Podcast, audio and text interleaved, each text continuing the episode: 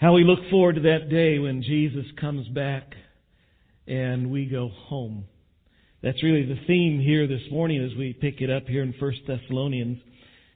You probably recall back in the opening verses of the book of Acts, 40 days after Jesus' resurrection from the dead, the disciples are there with Jesus and they ask him a question. They say, Lord, will you at this time restore the kingdom to Israel?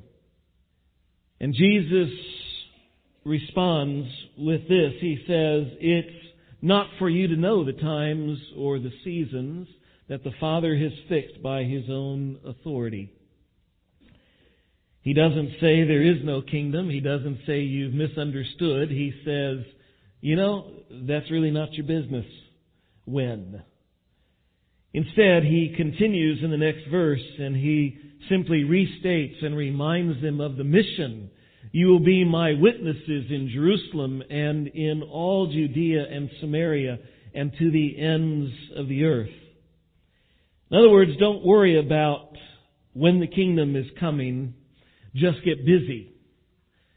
That was Jesus' words then, just before he ascends into heaven, and it's still the commandment, it's still the mission today. And just after that, as I mentioned, Jesus ascended to heaven. Acts, the very next verse, Acts 1 9, you'll recall that Jesus is taken up into heaven and the disciples are standing there, just staring dumbfoundedly into space. They've never seen anybody just lifted up and disappear into the clouds. Matter of fact, I have never seen that either, and I don't guess you have. We would all probably be standing there going, and I love, I think God has a sense of humor. He sends a couple of angels and they just come up, as I read the text, they just come up right beside the guys and just kind of, Finally, they say, What are you guys staring at? You know, says, This same Jesus, who was taken up from you into heaven, will come in the same way you saw him go into heaven. If I were to paraphrase what they were saying, it's, Why are you standing here looking? He told you to go get busy. Go get busy. The return of Jesus, His coming back to earth, is a big theme in Scripture. It's a big part of the message of the New Testament. It is our great hope. The book of Titus chapter 2 says, that we are waiting for our blessed hope, the appearing of the glory of our great God and Savior, Jesus Christ. The return of Jesus is not only a big theme of Scripture overall, it's a big theme here in this little book of 1 Thessalonians. It's mentioned six times in this short little five chapter book. I haven't really made a big deal about it as we've been going through in the weeks uh, before this because I was knowing that we're going to get here to the end of chapter 4 and it covers these six verses before us today, here from verse 13 to the end of the chapter. And then next week, the first 11 verses of chapter 5 will be our focus. And again, the return of Jesus is at the forefront of that passage. You remember that these believers here in this little town of Thessalonica, or actually it's a pretty good sized town, but this small band of believers there, they're, they're young in their faith. They have been believers in Jesus for probably not much over a year and likely less than a year. But they have fully grasped this message, this big theme in Scripture, and I'm sure in Paul's teaching there that Jesus is coming back. The King is returning. There's kingdom, there is glory. They've grasped that. They are looking forward to the return of Jesus at any time. But Timothy, you'll recall, has, while Paul had to leave, he had to leave under cover of darkness, kind of being run out of town, and, and, uh, then he sent Timothy back sometime later to go and check on these believers up there. And Paul is now in Corinth, and Timothy has come back with a report from this church in Thessalonica. And he's reported all the good things, and, and Paul has been all these first uh, three and a half, four chapters. Paul has been uh, just uh, saying all the wonderful things that are going on in this church. But Timothy has brought back news that there is a problem. There is, there is a concern these young believers are having and some questions they're having, and it relates to the return of Jesus Christ. And so Paul now turns his attention to that subject to address this question that's on their mind, and their question is this. Their question is, what happens to a believer in Jesus Christ who dies? Perhaps in these months since Paul has left, perhaps some of the believers have died. Or perhaps there's some who are, who have gotten ill and they're nearing death. Or perhaps it's because this little church, we know they're under persecution. They're suffering. That's been clear already in this book. And maybe some of these believers have been martyred or they are facing being killed for their faith. Something has brought this issue of concern. They've been waiting for Jesus to come back and He hasn't come back yet and, and they're realizing that some of our folks are dying or might die soon and what happens to believers who die before Jesus comes back? Do they miss out on the return of Jesus? Do they miss out on kingdom and glory? That's the question. It's a question that so many folks still ask today in one form or another. What happens to believers when they die? Do they miss out on good stuff? What happens to believers who die? Paul responds here in verse 13. Says, we, we don't want you to be uninformed or ignorant, brothers, about those who are asleep that you may not grieve as others do who have no hope. You know, sometimes we use a, an old saying that, we'll quote an old saying that says, ignorance is bliss. Sometimes that's absolutely true, but so much of the time, ignorance is not bliss. We, we all get it, right? There's a lot of times where we've been ignorant of something and it's cost us dearly, hurt us. And it's a problem here. Ignorance is a problem. Paul says, we don't want you to be ignorant. We don't want you to be uninformed about what happens to those who die. It has caused this, it has caused these young believers some grief and some frustration and some worry and some concern. And again, it's a question that sometimes believers ask today. There's no shortage of opinions, you know, uh, out there in the world today about what happens after death. All you have to do is go to any bookstore or uh, or watch TV for a while, and people have all kinds of crazy notions about what happens when people die. What happens after death. But they are basically, for the most part, they are speculations of people who are writing down stuff of which they know nothing. They just have ideas, thoughts. They are, as Jesus would say about uh, some of the false teachers in his day, they are the blind leading the blind. So there's really only one person who has the inside track so that he can speak with authority about what happens when we die. And that is the one who died, three days later came back to life, never to die again. It is Jesus Christ who has ascended to heaven and one day will come back here.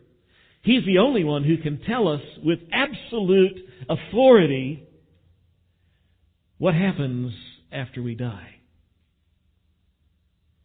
And the apostle Paul wants us to know that the information that he's about to dispense to help remove some of the ignorance that these believers have, to fill in the little hole in their theological education, he wants them to know that this word is not some opinion that he pulled out of some, you know, dialogue that the, the apostles are sitting around having, you know, a dorm room discussion and they kind of thought up some ideas. He wants us to know where this is coming from, that it comes with authority, and he says, verse 15, he said, notice, he says that this is a word from the Lord himself. It's from the Lord Jesus. And so what we have before us this morning is not just some, well, maybe this is what it's like. Maybe this is what will happen. What we have is the word from the authority of the one who knows and the one who will make these things happen. We have a word from Jesus himself. Paul lays out for us three important truths that Jesus wants us to know about our future as believers. The first of these truths we find here in these in verses 14 through 16. If you would follow along as I read. Says, For since we believe that Jesus died and rose again, even so through Jesus God will bring with him those who have fallen asleep. For this we declare to you by a word from the Lord, that we who are alive, who are left until the coming of the Lord, will not precede those who have fallen asleep. For the Lord himself will descend from heaven with a cry of command, with the voice of the archangel, and with the sound of the trumpet of God, and the dead in Christ will rise first. The first thing that Paul writes that Jesus wants us to know is that there's resurrection coming. The dead in Christ will be resurrected. And there are several things that are said here about death and resurrection that I want us to notice. One of them is the fact, you will notice that as Paul talks about those who have died, he uses the word sleep. He uses it there in verse 13 about those who are asleep. He uses it again in uh, verse 14. God will bring with him, that's Jesus, those who have fallen asleep. Asleep in the Bible is not just some nice way to avoid saying they died. See, we use a lot of euphemisms for death in our culture because we really don't like to talk about death.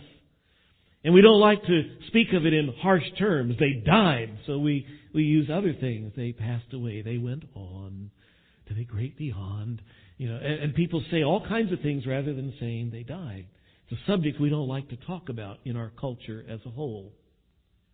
The Bible is not afraid to talk about death. That's not the reason it uses this word sleep. This word sleep is used intentionally as a metaphor and a word picture to describe death. But it's used very intentionally. If you study Scripture and look through, you will discover that nowhere in the Bible does it use the word sleep to describe the death of the unbeliever. Only the believer. And there's a reason for that. It says that death is sleep. And, and it doesn't mean by that that our body and soul go to sleep and just are out, you know, cold until resurrection. Matter of fact, you'll recall that when Jesus was on the cross, he spoke there to that the man who was next to him who said, Lord, remember me when you come into your kingdom. And Jesus turned to him and said, you know, someday, sometime in the distant future at the resurrection, you'll be with me in paradise. That's not what he said, was it? He said, Today you will be with me in paradise. The apostle Paul, when he writes to the Corinthians, 2 Corinthians chapter 5 verse 8, he says, speaking again of death and resurrection and this whole topic, he says, we would rather be apart from the body, away from the body, and be at home with the Lord. We'd rather be away from the body. To be absent from the body, to be away from the body, is to be with the Lord. That's the teaching of Scripture. When, when the believer dies, we immediately step from, from this life into the presence of Jesus Christ. So what does it mean when it says that death is sleep? Well, it's, it's a picture. It's a picture taking what we know about what sleep is and helping us get a little bit of understanding about what death is. You know, sleep is, physical sleep is a peaceful thing. It is a restful thing. To the unbeliever, death is frightening. It is scary. We don't know where we're going and, and, and there, there's concern, there's worry, but for the believer, we know that we step from this life right into the presence of Christ. It is not a scary, frightful thing. It is a peaceful thing. It is a joyful thing. We, we, we enjoy fellowship and rest with Jesus. Sleep looks like, when somebody is really sleeping well, they look like they're dead. But they're not. In a very real way, in physical death, our body is dead. It, it lays down in the ground and starts to decompose. But we are not dead. We are, as Dwight L. Moody said when you read in the paper one day that Moody is dead, don't you believe it? For at that moment I am more alive, will be more alive than I have ever been. So it is, when our body is inactive and appears dead, or our body is dead, we're alive.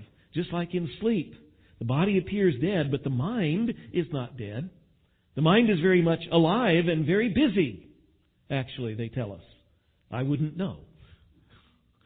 Also, sleep is something that is temporary. When we sleep, the body will soon wake up and rise up, so death is also, for the believer, a temporary situation. It's a temporary separation of spirit from body. One day the body will rise, be reunited with the spirit. That's why the Bible talks about death as sleep. It's a picture. Another thing to notice about our resurrection here from this text is that our resurrection, this text teaches us, is assured. It is guaranteed. Paul says it's because of Jesus' resurrection. Verse 14, since we believe that Jesus died and rose again, even so, through him, through Jesus, God will bring with him those who have fallen asleep. Since we believe that Jesus died, and since we believe that Jesus rose, we can be assured that we will also rise. The apostle Paul later will write the Corinthians. Right now he's in Corinth writing this letter to the, the Thessalonians. Later when he leaves Corinth, he'll discover they're having problems about this idea of resurrection because you see, for the Greeks it was a foolish thought. Resurrection was just crazy. And he writes to the Corinthians and he says, wait a minute. He says, Now if Christ is proclaimed as raised from the dead, how can some of you say there is no resurrection from the dead? See, there's some folks in that church who were saying, well, as believers, we're not really raised. He says, that's ridiculous. If there is no resurrection of the dead, then not even Christ has been raised. And if Christ has not been raised, then our preaching is in vain, and our faith, your faith is in vain. This whole thing is a waste of time if Christ has not been raised. In other words, at the heart of the Christian faith is resurrection. Not only the resurrection of Jesus from the dead, but also our resurrection from the dead. Without resurrection, the Christian faith is worthless, a waste of time. So you say, okay, there's resurrection coming for believers. We see that's a point here in this text, but the question is, the question still remains, for believers who die, they're going to be resurrected, got that, but will they miss out on good stuff? It's a great question. Short answer is no. No believer misses out just because they die. Verse 15, that phrase, we who are alive, he says, we're still alive, he goes on, will not precede those who have fallen asleep. The point of that little phrase, will not precede, in effect is saying that those who die don't get the short stick. Those who die don't get left out. They don't get left behind. They don't get kicked to the back of the line and get cheated. That's the point. Death does not the death of a believer does not in any way diminish, the death of a believer does not in any way impinge upon or diminish our participation in the return of Christ and His kingdom. That's the point. It doesn't, it, in no way does, will our death in any way negatively impact or cause us to miss out on any future blessing. But let me add, not only is it talking about future blessing, but in no way do we miss out on blessing, on what's going on here. You see, I think there's an awful lot of us as believers who from time to time, when we think about whether when we think about this life coming to an end, whether it's by the return of Jesus or whether it's through death, there's fear that we're going to miss out. I mean, we've all thought that, I'm probably from time to time. Well, I want Jesus to come back, but not until, you know, and fill in the blank with the things that we think we need to take care of before He comes back. We want to happen because we don't want to miss out. And we've often had the thought when someone dies, especially when they die young, oh, how sad because they never got to, they missed out, is the point. See, we, we thought that, and that's, that I'm sure is part of the question here. For these folks, they're thinking if, if, if our brothers and sisters in Christ die before Jesus comes back, don't they miss out on stuff here and stuff there? The answer here is no. Paul told the Philippians, chapter 1, verse 23, he says, I desire to depart. I'll put it in parentheses here. I desire to die and be with Christ, which is better by far. That I'd rather die this second and be in heaven with Jesus because that's far better. But it's more necessary for you that I remain in the body. Paul is saying, in other words, being with Jesus is better than anything here on earth. But as long as Jesus wants me here, I'll stay here and I'll serve faithfully. Man, the minute he says, I'm done, I don't want to miss the bus. Anything on earth, nothing on earth compares to what, is, what lies before us in heaven. Some of us, I think, have a hard time believing that. Because we just think that, you know, despite all the problems and challenges in life, you know, there's some things that just, life just won't be complete if I don't experience that, don't have this, whatever. The nearest I can, I've tried to think, how do I explain things? And I, the best illustration, probably not a good one that I can think of, is going to Six Flags if you guys remember back when you used to like to go there. Your kids still do, your grandkids still do. But do you remember what it was when they'd open up the newest and biggest and bestest ride? You know, the latest, you know, roller coaster of death.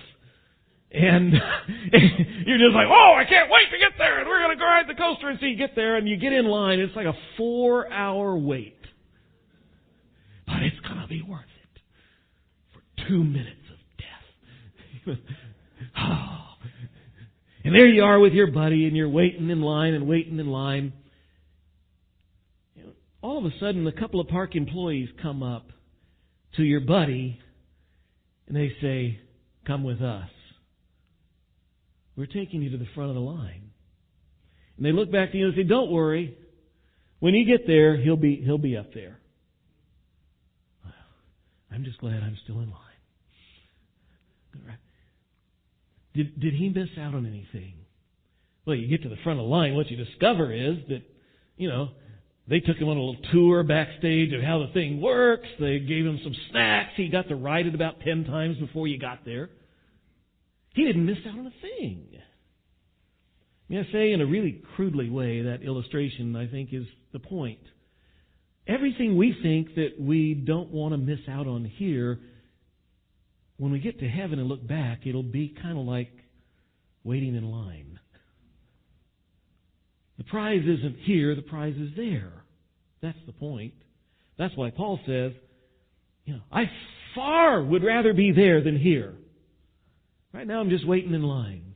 But this is where Jesus wants me, so I'm staying here. Do they miss out? No. There's resurrection coming. There's a second great truth here. We gotta hurry. Verse 17. Then we who are alive and are left will be caught up together with them in the clouds to meet the Lord in the air. The second great truth he wants us to see is there is rapture. There is rapture. Living believers will be raptured. Paul believed this event could happen at any time. You'll notice he says that he includes himself in this group. He says, then we who are alive. Paul thought this could happen during his lifetime. The word for that, the theological word for that is it is imminent. It could happen at any time. Paul thought it could happen in his day. It didn't.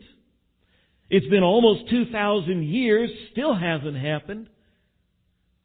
But it can happen any time. One thing I know is we're almost 2,000 years closer to it than we were, than they were at Paul's day. But it will happen because Jesus says it will. The scripture says it will.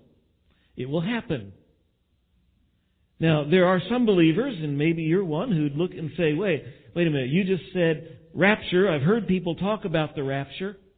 But I've looked in the Bible and I've never found the word rapture anywhere. Maybe you've never looked in the Bible, but you've heard the term, you wonder where does it come from? Well, I want you to know this. There are people who say I don't believe in a rapture because it's not in the Bible. And I say, well, if you believe the Bible, you believe in rapture because it comes right from this verse. It's right here. You, you don't see it because the word's not an English word, actually. It's been brought into English, but it came from Latin. The Bible was written in Greek. When it was translated from Greek to Latin, these words that are translated here in our verse, caught up, in, in Latin is the word raptus. That's where the word rapture comes from. It simply means to be caught up. And what he says is here that, that those who die before Jesus comes back will be resurrected. But those who are alive when Jesus comes back will be caught up. So there's going to be a rapture. The question is, there, that word caught up means, also can mean snatched away. And we wonder if somebody is snatched away, if they're caught up, what are they raptured away from? What are they snatched away from? The text doesn't say. So you might think, well, they're just raptured away from earth. But really, there's a much better answer than that. It's found right here in this book of 1 Thessalonians over in the first chapter. We saw it several weeks ago. Where it says, We wait for His Son from heaven, whom He raised from the dead, Jesus, who delivers us from the wrath to come. When Jesus comes back, He's going to deliver us from the wrath that is to come. Another way of saying it is, He's going to snatch us away. He's going to carry us away, catch us away from the wrath to come. That's what the rapture is about. Now, all that to say that's good news. No matter how you slice it, that's good news if you're a believer, being rescued from wrath, I mean, how many of you would rather not to be rescued from wrath? I didn't think so. Okay. Understand that the talk of rapture and those things immediately raises the hair on the back of a lot of people's necks. This has become an area of contention and division in the church. There's a lot of different opinions about this text.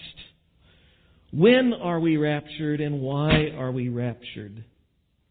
I'll just very quickly run through this and it will make, for some of you, your head will explode.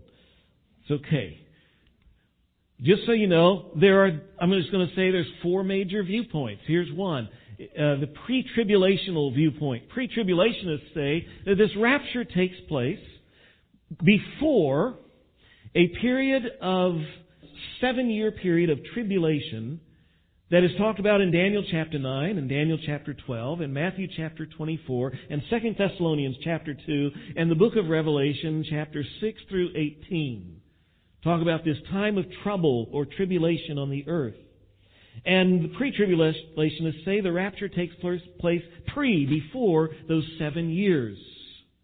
And that's the wrath that we are rescued from as God pours out His wrath upon a sinful earth. Now there's another viewpoint, the mid-tribulationalists. The mid-tribulational view says this rapture takes place at the midpoint of those seven years, three and a half years in, right before the second half, which is the Bible calls the Great Tribulation.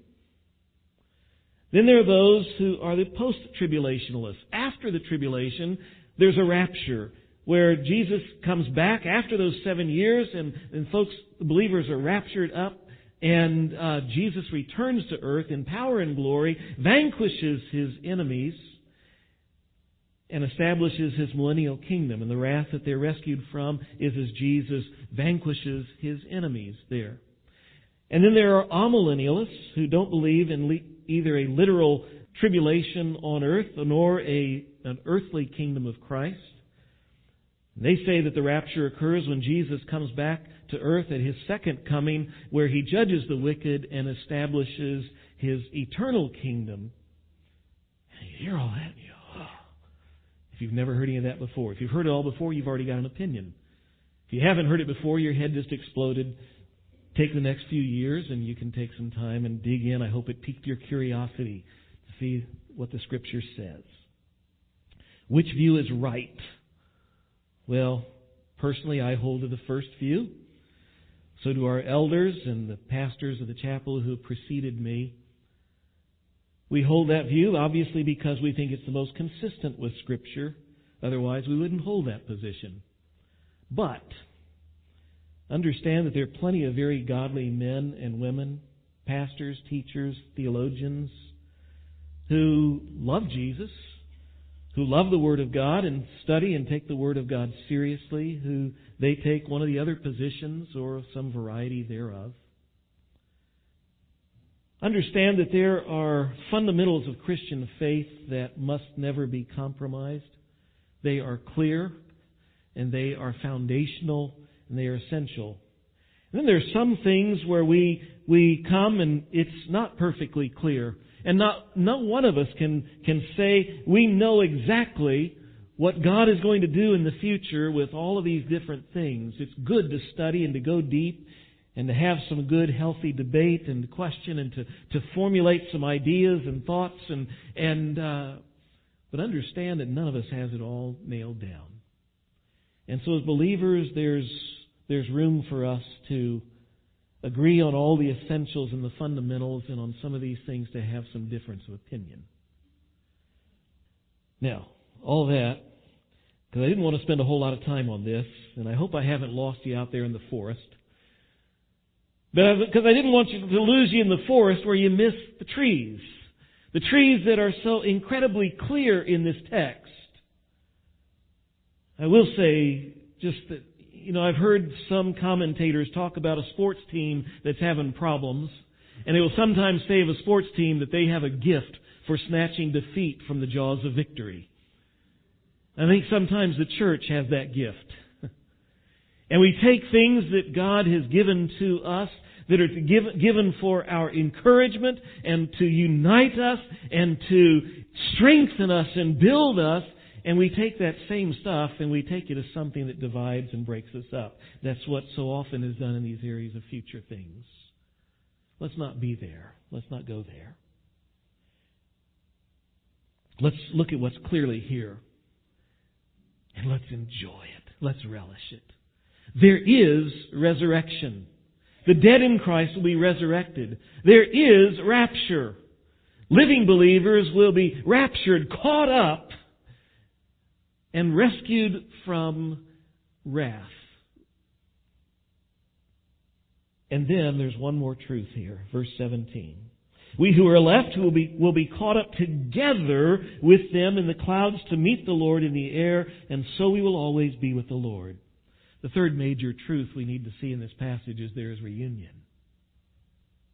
We will be reunited with believers who have died, our loved ones, family, friends, this is why we don't grieve like others who have no hope. Apart from Jesus, there is no real hope. There is no way with assurance to know what's coming on the other side of death. If anything, there's only fear and concern. But for all of us who know Jesus, we have assurance there's reunion coming. And so when our loved one dies, we don't say goodbye. We say, see you in the morning. We are united not only with those who have died, but we are also reunited or united with Jesus. I say reunited because we are united with Him. We have a spiritual connection with Christ. We are in Christ. We have a relationship with Him, but we've never seen Him. But then the Scripture says we will finally see Him face to face.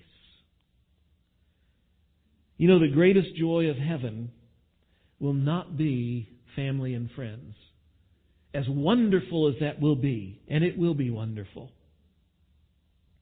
The greatest joy of heaven, when, when you first get there, I guarantee, well, I pretty well guarantee, I don't know, but I have a sneaking suspicion. How's that? When you first get to heaven, your first thought won't be, where's my husband, where's my wife, where's my mom, where's my dad? Your first thought is, where's Jesus? You see, He's the center of attention in heaven. The great joy of heaven, as good as reunion with folks will be, the greatest joy will be reunion with Jesus. And you know, the other thing, I, last thing I notice about this reunion is it's always, it's forever. We will always be with the Lord, it says. The older I get, the more I realize just how short this life is. The last 20 years went by like that. And by the statistics, I won't be here in the next, after the next 20. I got good genes. I might stick around another 10 years after that if Jesus doesn't come back first. But the one thing I know is it's going to go like that. One of the great things about this, heaven is not only infinitely better than this life, it's forever. There's no time clock that runs out. It's forever. And what that should do is change how you and I live today. All these truths are here not so we can, we can fight and worry over the details about some of these little things that are going to happen, but so that we can see here's the plain truth of what Scripture says, and it should change how we live every moment of every day. And so the purpose, he says in the next verse, the last verse, verse 18, therefore encourage one another with these words. That's the purpose of this. So that you and I can encourage and be encouraged when we do lose a loved one who trusted Jesus. A month ago when my mom died, it was these very truths that gave us encouragement and hope and peace. And so many of you went out of your ways to just encourage and remind me of the truths. I already knew it, but it's always good to be reminded and encouraged. Not only encouragement when we lose a loved one, but it's to encourage us and for us to encourage others when they face their own time of death. Don Fisher, most of you know, just a little over a month ago, just went home to be with Jesus. But if you were around Don in the last year of his life as he knew death was coming, there was not a guy who was panicked. There was not a guy who was fearful. There was not a guy who was regretful. There was a guy who was anticipating with joy going to be with Jesus and was committed to using whatever days and time and energy he had left to honor Christ. That's what these verses are here to do. And it's, they're here to encourage us to live whatever time we have boldly and faithfully for Jesus, knowing that our future is awesome and our future is secure in Jesus. And so with that, I'd be remiss to end and not clearly say something. These promises and this good news is not good news for everyone. It's very clear here in the text. It's only good news for those, as verse 16 says, who are in Christ. In other words, those who are believing, trusting in Jesus Christ as their Savior. And so it raises this question Are you trusting in Jesus as your Savior? Are you ready whether your life ends by your death or whether your life ends when Jesus Christ returns? Are you ready? If not, the message through Scripture is very clear. He's inviting you to trust Jesus Christ as your Savior, to be one who is in Christ, who has an eternal future. It's guaranteed. If that's you this morning, you can even in, next, in the next few moments, you can just pray as we talk and just tell the Lord, I realize I need a Savior. I'm trusting you. You want to talk to somebody? You can talk to me anytime. Call me anytime. If you want, while, the, while we're going to sing a song just saying, you can even come right up front and somebody will meet you up here, talk to you about how you can know Jesus as your Savior. Let's pray. Father, thank you for this word. It's encouraging because it refocuses our minds to reality. This life is so short Heaven is forever. We can have a future there. And if we're trusting in Jesus, we do have a future there. And it should change how we live every moment here. Lord God, may we, may we rejoice and revel in resurrection and rapture and reunion. May those encourage our hearts and shape our priorities. In Jesus' name we ask it. Amen.